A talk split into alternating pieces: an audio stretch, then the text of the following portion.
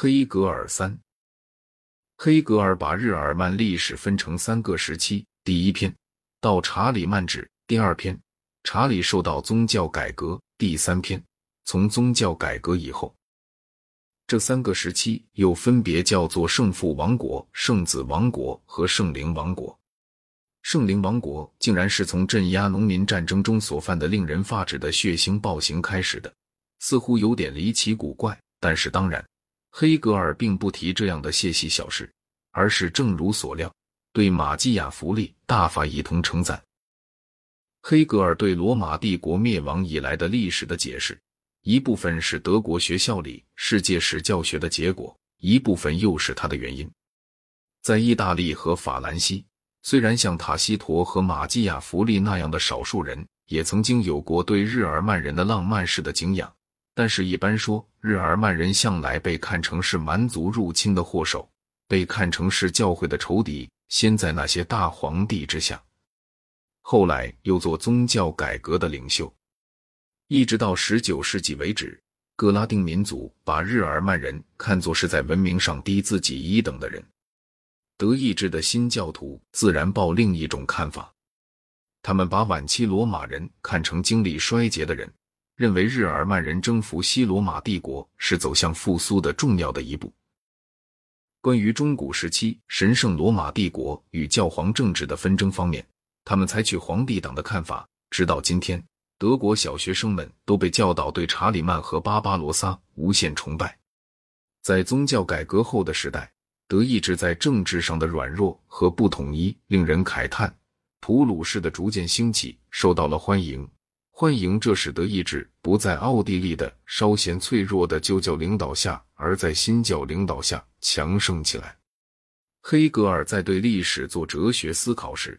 心里怀想着迪奥都利克、查理曼、巴巴罗萨、路德和弗里德里希大王之类的人物。解释黑格尔，得从这些人的勋功着眼，得从当时德意志刚刚受了拿破仑欺辱这件事着眼。德意志受到了高度颂扬，所以大家也许料想要讲德意志就是绝对理念的最后体现，超乎它以外，恐怕不可能再有任何发展了。但是黑格尔的见解并不是这样，他反而说美洲是未来的国土，在那里，在将要到来的时代，世界历史的主题要表现出来，或许以南北美之间的抗争表现出来。他好像认为一切重大的事情都采取战争形式。假使真有人提醒他，美洲对世界历史的贡献或许是发展一个没有极端贫困的社会，他也不会感兴趣。相反，他倒说，至今在美洲还没有真国家，因为真国家需要划分成贫富两个阶级。在黑格尔，民族凭着马克思讲的阶级所起的作用。他说，历史发展的本源是民族精神，在每一个时代都有某一个民族受托担负起引导世界通过他已到达的辩证法阶段的使命。当然，在现代，这个民族就是德意志。但是，除民族以外，我们也必须考虑世界历史性的个人，那就是这种人，他们的目标体现着当代应发生的辩证转变。这种人是英雄，他可能违反平常的道德律，违反也不为过。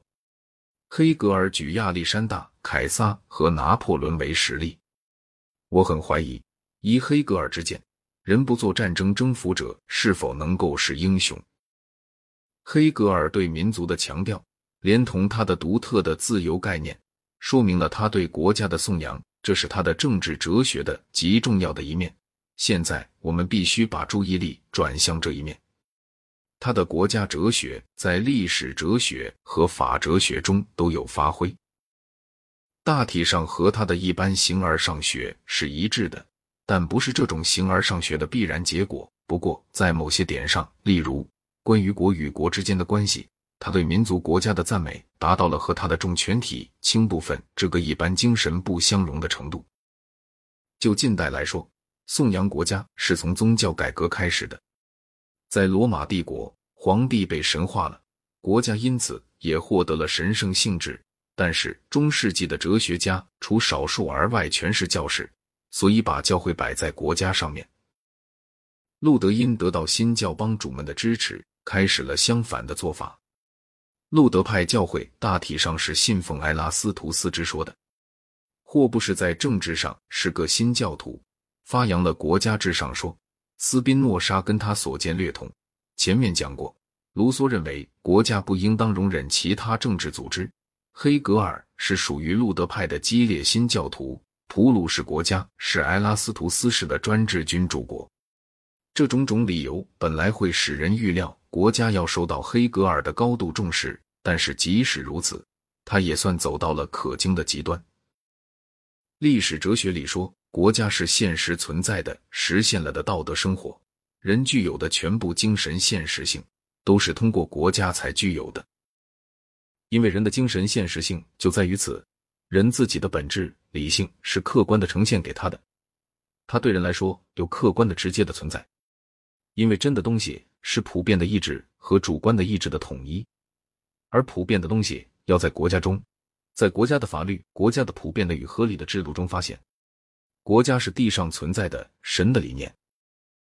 国家是理性自由的体现，这自由在客观的形式中实现并认识自己。国家是人的意志及其自由的外在表现中的精神的理念。法哲学在《论国家》的一节里，把这个学说阐述的稍完全一些。国家是道德理念的现实。即作为显现可见的自己明白的实体性意志的道德精神，这道德精神思索自身，并知道自身，在他所知的限度内完成他所知的。国家是自在向自的理性者。假使国家像自由党人所主张的那样，仅为了个人的利益而存在，那么个人就可以是国家的成员，也可以不是国家的成员了。然而，国家和个人却有一种与此完全不同的关系。因为国家是客观的精神，而个人仅以他是国家的成员而论，才具有客观性、真实性和伦理性。国家的真意和目的便在于这种结合。倒也承认可能有坏的国家，但是这种国家仅只存在而已，没有真的实在性。而理性的国家本身就是无限的。可见黑格尔为国家要求的位置。跟圣奥古斯丁及其就教后继者们为教会所要求的位置大体是相同的。不过，从两点上看，旧教的要求比黑格尔的要求要合理些。第一，教会并不是偶然造成的地域性社团，而是靠其成员们信以为有无比重要性的一种共同信条结合起来的团体，因而教会在本质上就是黑格尔所谓的理念的体现。第二。天主教会只有一个，国家却有许多。尽管把每个国家在对国民的关系上做成黑格尔所说的那样专制，要找出什么哲学原则来调节不同国家之间的关系，总有困难。实际上，在这一点上，黑格尔放弃了他的哲学空谈，而拿自然状态和霍布士讲的一切人对一切人的战争作为后盾。只要世界国家还不存在。那么俨然像只有一个国家似的来谈国家，这种习惯是要造成误解的。在黑格尔看来，所谓义务完全是个人对国家的一种关系，所以便没留下任何借以使各国的关系道德化的原则。这点黑格尔是承认的。他说，在对外关系上，国家是一个个体，每个国家对于其他国家是独立的。由于在这种独立性中，现实精神的向自由尤其存在，所以独立性是一个民族最基本的自由和最高的光荣。他接着论驳会使各个国家的独立性受到限制的任何种类的国际联盟。公民的义务，就他的国家的对外关系来说，完全限于维持本国家的实质的个体性及独立与主权。由此可见，战争不全然是罪恶。不是我们应当尽力废止的事情。国家的目的不单是维持公民的生命财产，而这件事实便构成战争的道德根据。因此，不应把战争看作是绝对罪恶或偶然的事情，也不应认为战争的原因在于某种不该有的事。黑格尔并不只是说，在某种事态下，一个民族无法恰当的避免进行战争，他的意思远不止于此。他反对创设将会防止这种事态发生的机构，例如世界政府，因为他认为不时发生战争是一件好事情。他说，战争是那样一种状态，即我们认真理解现实财产物品的空虚无益。这个见解应当和相反的理论，即一切战争都有经济原因，做一个对比。战争有一种实际的道德价值，战争还有更崇高的意义。通过战争，各国人民的伦理健康就在他们对各种有限规定的固定化的冷淡上保全下来。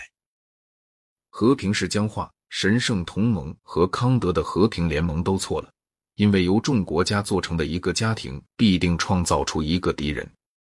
国与国的争端只能由战争来解决，因为国家彼此之间处于自然状态，他们的关系既不是法的关系，也不是道德关系。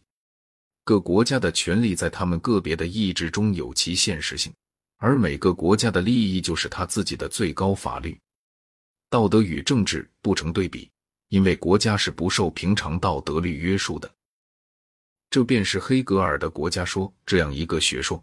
如果承认了，那么凡是可能想象得到的一切国内暴政和一切对外侵略都有了借口。黑格尔的偏见之强显露在这点上。